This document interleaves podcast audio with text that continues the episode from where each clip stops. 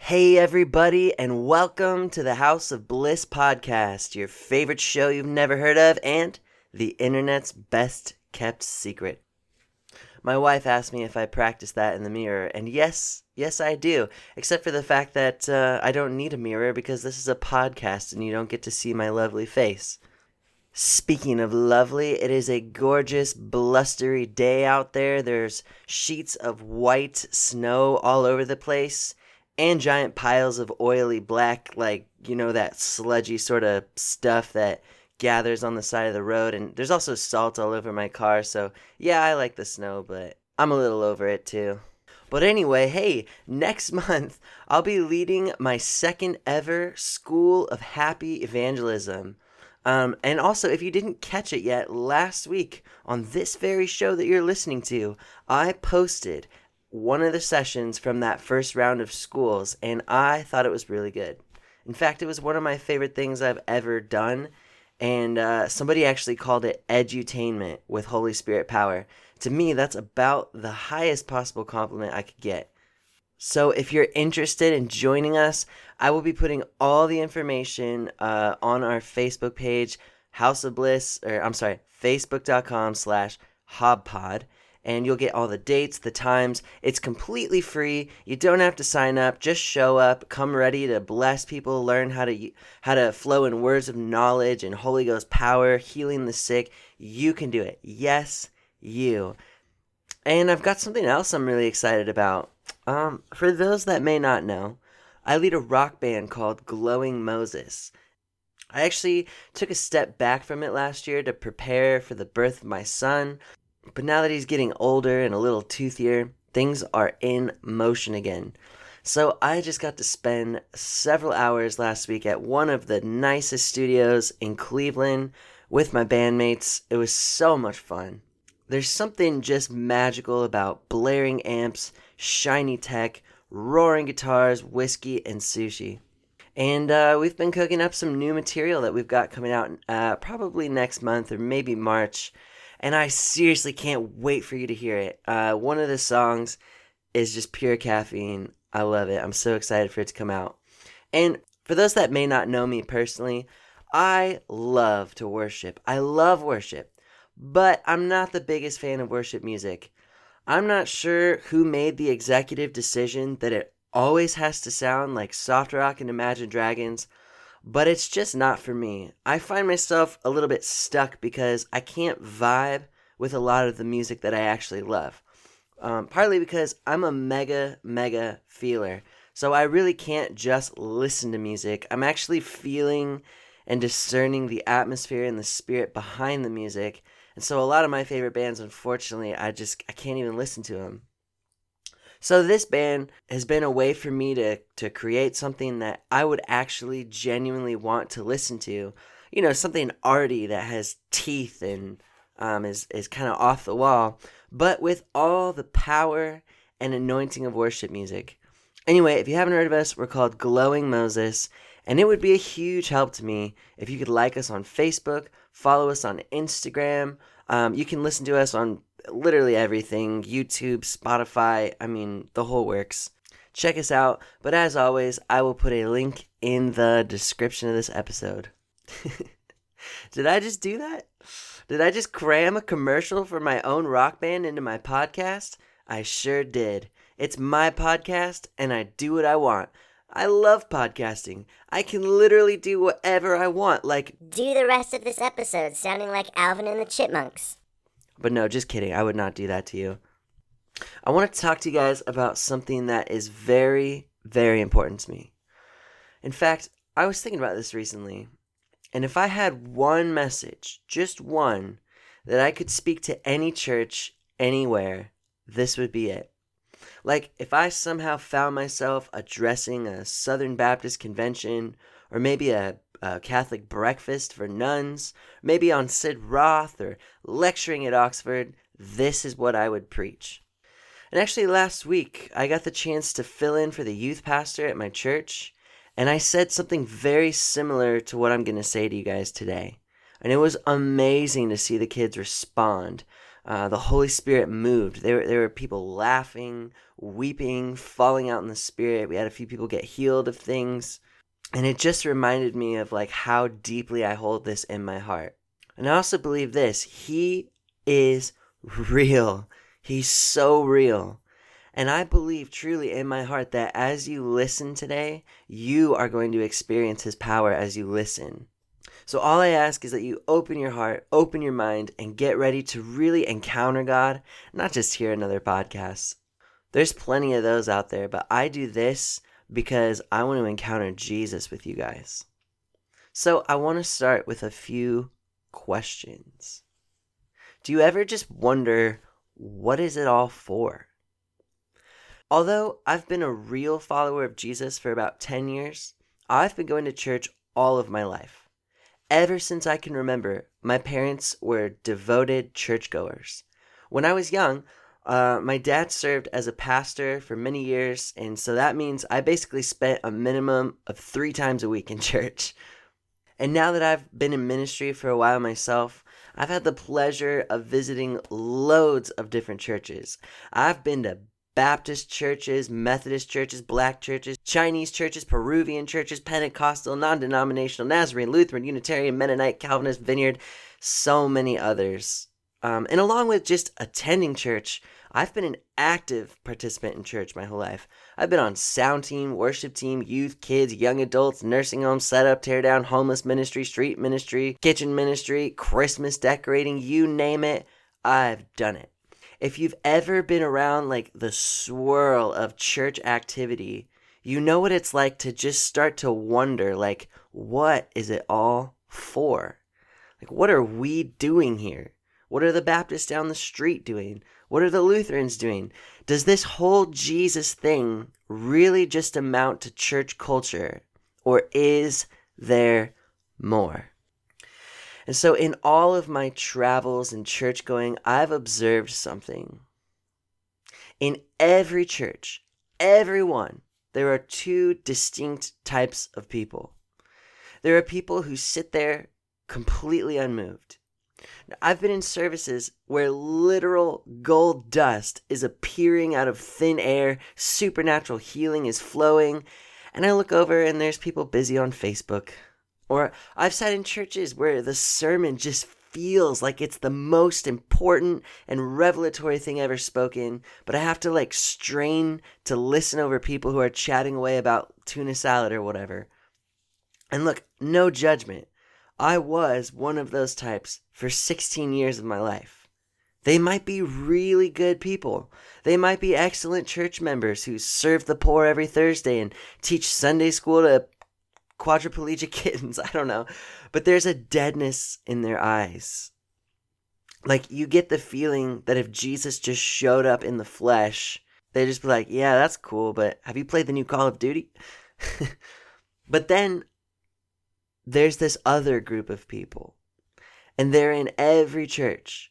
And no matter how deeply I might disagree with certain traditions or theologies, there are always people present who have a fiery, unmistakable love for Jesus.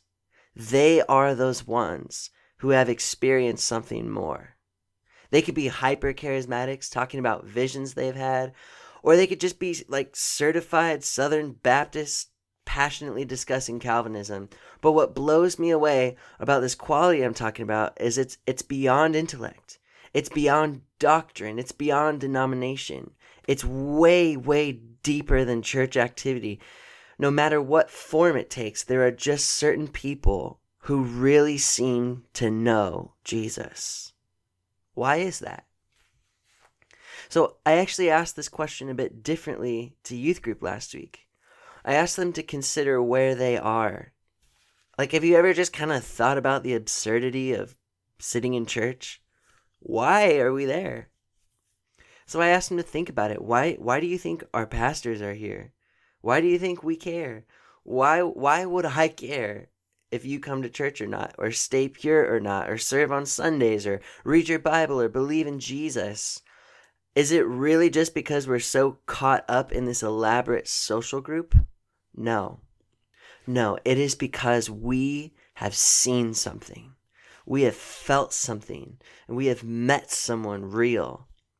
When the Apostle John opens his first letter, he shares what motivates him. I'll read this to you. It says, That which was from the beginning, which we have heard, which we have seen with our eyes, what we have looked at and our hands have touched, this we proclaim concerning the word of life. The life appeared, and we have seen it and testified to it, and we proclaim to you the eternal life, which was with the Father and has appeared to us. We proclaim to you what we have seen and heard, so that, check this out, so that you also may have fellowship with us. And our fellowship is with the Father and with his Son, Jesus Christ. We write this to make our joy complete. That's what this whole Christianity thing really boils down to fellowship with the Father that produces complete joy. Like, if you were to look under the hood of what really drives things, what really causes people to wake up and do the church song and dance day in and day out, you see that there are many parts of the church that unfortunately make God out to be this Zeus like figure who's got to be appeased by moral activities. That this Zeus god is primarily concerned with being served by submissive obedience. But this passage from John is pointing to an altogether different driving essence, one where the eternal family of Father, Son, and Spirit is open to us. Ah, that we would understand the weight of what we've been given. In a time where the whole world is trying to flex and gain more status, more followers, more Gucci belts, more whatever, Jesus had infinitely more splendor and he left it behind. Why? Jesus didn't take up the stigma of being born to a teen mom from the rough side of town to give you church. Jesus didn't allow himself to be falsely accused, mocked, and tortured to hand us a statement of beliefs for our website. He wasn't stripped naked and paraded through town with a heavy cross strapped to his back to be a good example for us. And Jesus didn't take the full curse of sin, suffering through all of our darkness and alienation, so that we could be nice, polite, church going members of society. No, Jesus sweat blood, had his beard ripped out, his skin torn apart, his hands and feet pierced, and his name smeared so that you could know the Father. The Bible says that Jesus suffered it all for the joy set before him. But what was that joy? What was it that kept him going when every bone in his body ached for relief? What kept him going when they cut his brow open with a crown of thorns? What made him continue when they were beating his skull with clubs? And he, you know, have you ever thought like he could have obliterated them with a single command? So what kept him going? It was his loving kindness towards you.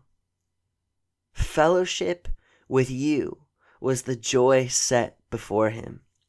See, he was looking forward down throughout eternity with wonder at the day when you would wake up and embrace the gift of being part of this covenant family. See, the Bible says that He is our inheritance, but it also says that we are His inheritance or His reward. You, think about this, you are the reward for His suffering. It's interesting whenever I talk to my friends who are into New Age, uh, the big thrust for them is that everything is kind of about this faceless cosmic force called love, the universe. And I understand why they do that. Um, for a lot of people, the idea of a, of a personal God is limiting. And so they're trying to make God seem bigger by making it more of like this universal power. The problem is, they will often say that Jesus was just another enlightened soul here to show us the path to love. But the truth about love is so much better than that. Think about this love cannot be anything other than deeply personal, it has to have intimacy. It has to have two parties that are capable of understanding each other. It has to have two parties that can give themselves to each other. Love cannot be a one way street or it ceases to be love. So, Jesus, Jesus came to bring us into something that is so much more beautiful and personal than a faceless universal principle. Because this God, this Father that he went on and on about, has a face. He has a voice. He knows your name. And you can communicate with him. And he can talk to you. You can actually feel his tangible presence within you and around you each and every day. You can know this God like a friend, a husband, a master, a father, a brother, a king, a lover, a leader, a shepherd, and so much more. So you see, this is where theology really begins to matter. Because when you ask the majority of Christians why Jesus came, they will rightly quote John 3:16, that he came to give us eternal life. But somehow that phrase eternal life has morphed into meaning getting us into heaven when we die. But Jesus himself actually defined eternal life, as did John. Before he went to the cross, Jesus said, This is eternal life, that they may know you, the one true God. Now, this word that gets translated as know, this translation doesn't really do the meaning justice. So let's dive in a little bit. Can you put on your thinking cap for me? Once we understand what Jesus meant, we can begin to grasp what this more of Christianity looks like. See, the word know here is a form of the Greek word ginosko. It is the counterpart to the Hebrew word yada. You should just say that out loud. Yada. Yada has many fascinating meanings in the Old Testament, but when they translated the Hebrew scriptures into Greek, they used gnosko to be the equivalent. So, so yada and gnosko are essentially the same. So, what does yada mean? As Kevin Dedmon points out, there are five distinct dimensions of knowledge. If this whole thing, if this whole thing is about being invited into a living relationship with the covenant family of Father, Son, and Holy Spirit, it's important to know how God wants you to know Him. In what ways does He want you to, to know and explore this relationship? So let's talk about these five. The first is to know the details like a detective. Think about how carefully a detective has to search a crime scene. I'm really not into true crime. I don't I really don't get into that, but I do love a good mystery. And so I love hearing those stories where like one single little hair or one teeny tiny tro- uh, drop of blood just completely shifts an investigation. I've been studying the Bible carefully for years, and I still find stuff that makes me go, What? How did I miss that? Friends, God is the ultimate mystery, and we have the honor of seeking him out carefully. He will thrill us time and time again with new details, new sides of his face that we have never known before. I love this, but Dan McCollum talks about how the, the heavenly creatures around the throne are constantly shouting, Holy, holy, holy, and falling down on their face and he just talks about how like they're not bored up there. It's like every time they get up from their stupor they see another side of god they've never seen before. It overwhelms them and they fall down and they shout holy holy holy all over again. Uh, yada also means to know in a technical sense. Now this is different than knowing that something works. It's knowing how it works. Like for example I honestly have no idea how my car works. My dad's tried to explain it to me many times. I just don't get it. I know there's fire, I know there's fuel, I know there's hoses, but I don't know how it all works together. Um, funny enough, I had a friend a while back who told me that uh, she she was never told that she was supposed to to check the oil in her car, and so eventually she just ran out of oil and fried her engine. It just goes to show you can drive a car without understanding it. But God wants you to understand that He has ways. Like, have you ever just watched and observed? Like, have you noticed certain things really seem to move the Spirit of God? Like, testimonies or praise? Um, or have you ever just wondered how does healing work? How does it flow? How does it operate? How do we work with God on that? I love the attitude of John G. Lake, who founded the healing rooms. He actually went so far as to call his staff healing technicians. See, I find it fascinating that we are invited to know God like this. Yada also means to know by personal experience. This is the one for you mystics out there. I find it so weird that there are professors out there who teach about business without ever having owned or operated one. I mean, there's people out there who know music theory who can't play an instrument. That's that's very different than being able to sit at the piano and like emote something beautiful with your heart, to captivate a room, to be able to actually feel the music and know what's going on.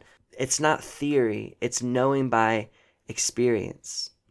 Here's a funny example, but if you imagine that you had a brain tumor and you walk in for surgery and some guy is like, Hello there, I will be your surgeon today. Hey, by the way, I've never actually done this before, but I did see a video once.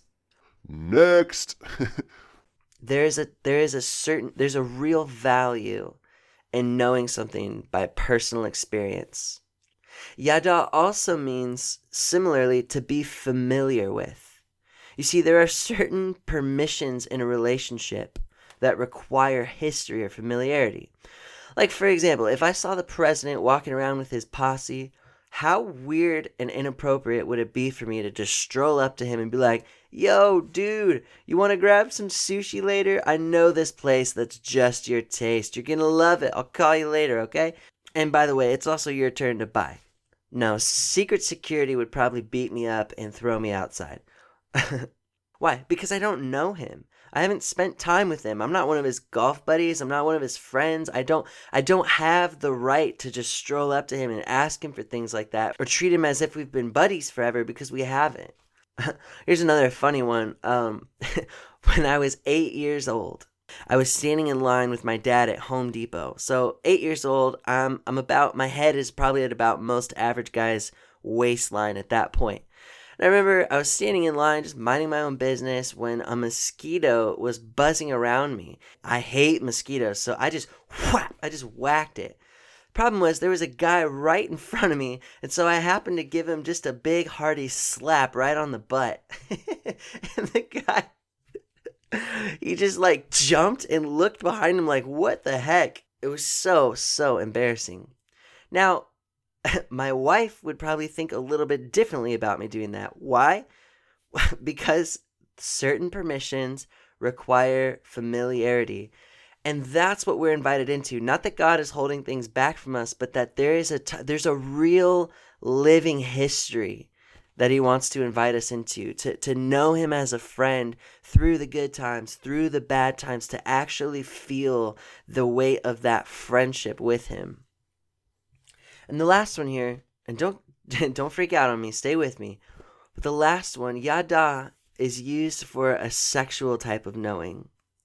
Um, so I'm not trying to take this in like a weird direction, but sex and covenant are always meant to go hand in hand.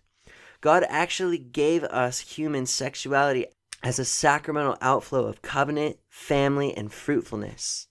So it should never be understood outside of covenant family.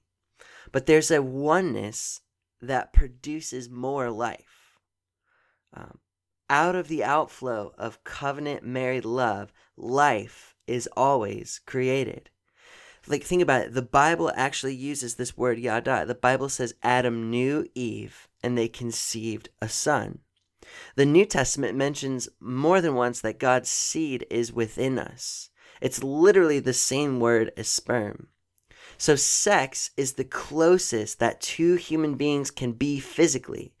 And God gave us this as a glimpse into our oneness with Christ. But obviously, it falls short. Because the Bible says that we, the oneness with Christ that we have, is so much deeper than that. The Bible says that we are actually one spirit with God.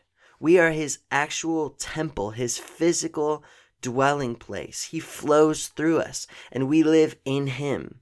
And so, the more that this union is enjoyed, the more life is produced. It multiplies. And that is a type of knowing that is just indescribable. To actually co create with somebody is so tender and so amazing. So the reason I bring all of this up is because what I what I wish the whole church could understand is that to know him is truly an all encompassing five senses kind of knowing. To know him really does take all of your heart, your soul, your mind, and your strength. I hear this false dichotomy all the time between head knowledge and heart knowledge. But it's not an either or thing. They are both valid and essential modes of knowing God. And so that's why denominations that emphasize head knowledge, they still have those people who are just as passionate as those who emphasize heart knowledge.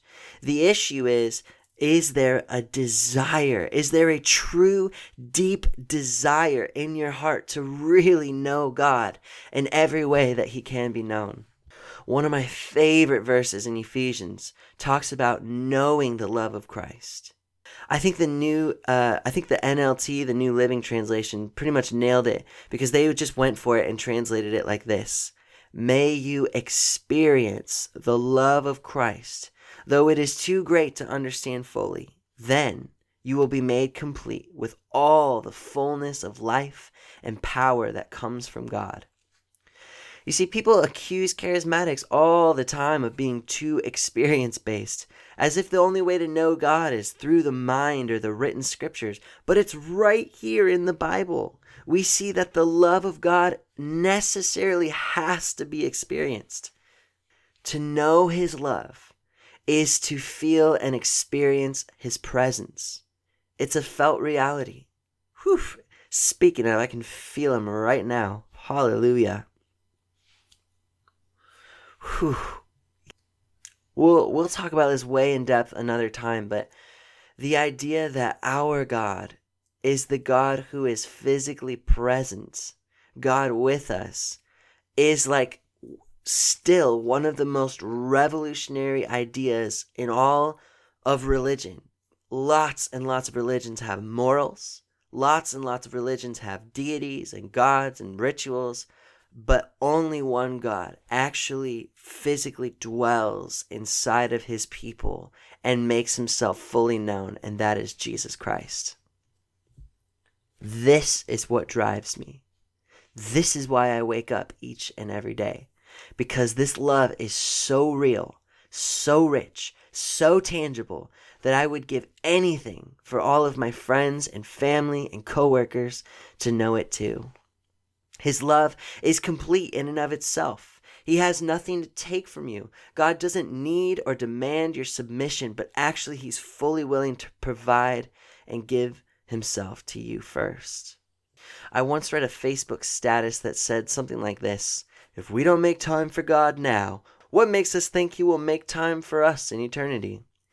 And with all due respect to that person, this completely, completely misunderstands the love of God. Because we couldn't make enough time with a thousand lifetimes. With all of eternity, we could never ascribe enough worth to the beauty of God. And yet, He gives us the honor of worshiping anyway.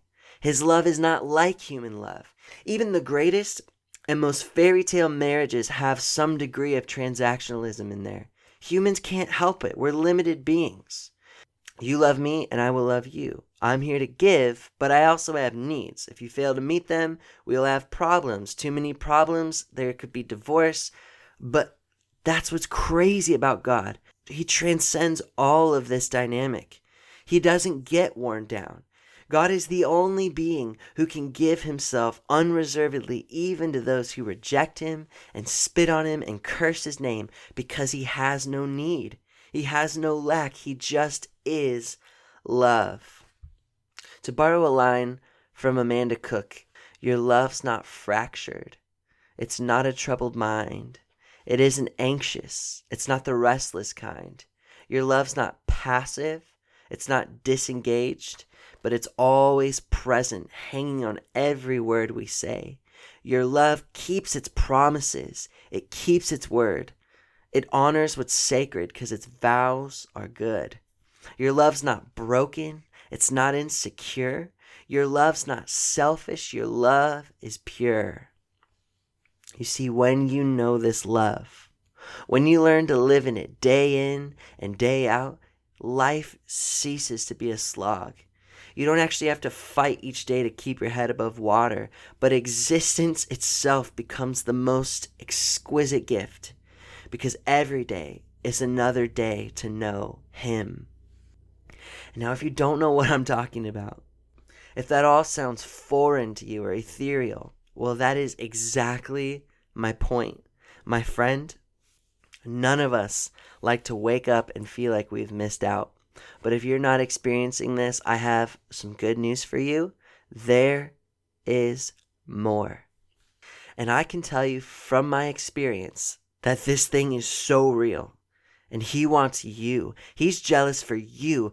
And with every breath in my lungs, my aim is to help people to really experience the Father's embrace. I'm going to end this right here. I'm going to I'm going to actually pray for you guys. But next week, I'm actually going to talk about some of those things that can happen in our hearts and minds that make us feel blocked. See, God never withholds. He is full blast for you. But on our end, we can actually experience blockages. And so I'm, I'm going to go through very practically and prayerfully and just kind of lead everybody in an encounter to remove these things from your heart. But in the meantime, today, I want to invite you guys into the same encounter that I gave to the kids in youth group last week.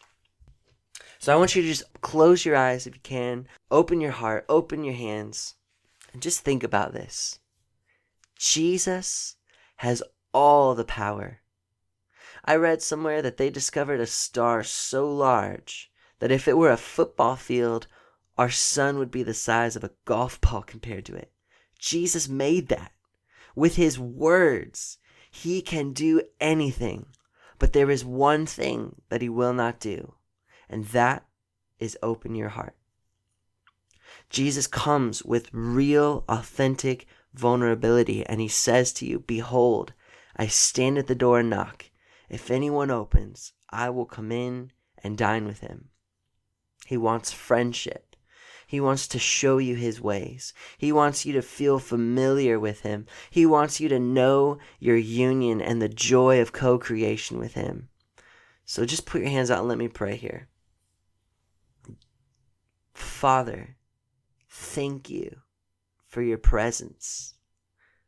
Holy Spirit, I just invite you to make yourself known right here and right now over the airwaves.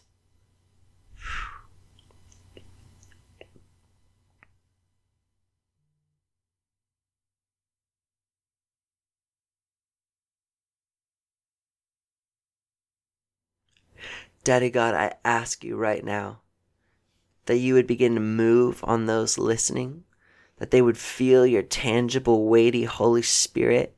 I pray that you move beyond every obstacle, every blockage, every every calendar day that we woke up and felt like we were missing out and form disappointments around that, Lord. I pray that you even move past that and just show everyone listening that today is a new day. Today is a gift because we can know you.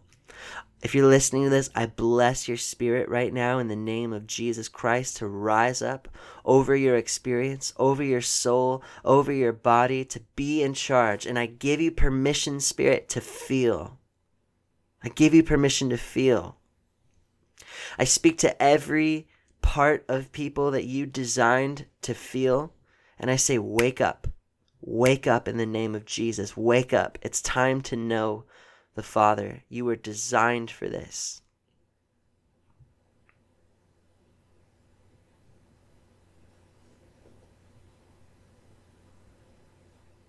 And Lord, I pray that from this day forward, every single time they open their mouth to speak to you, that they would feel this electric, tangible love flowing around them and through them and, and, and in them.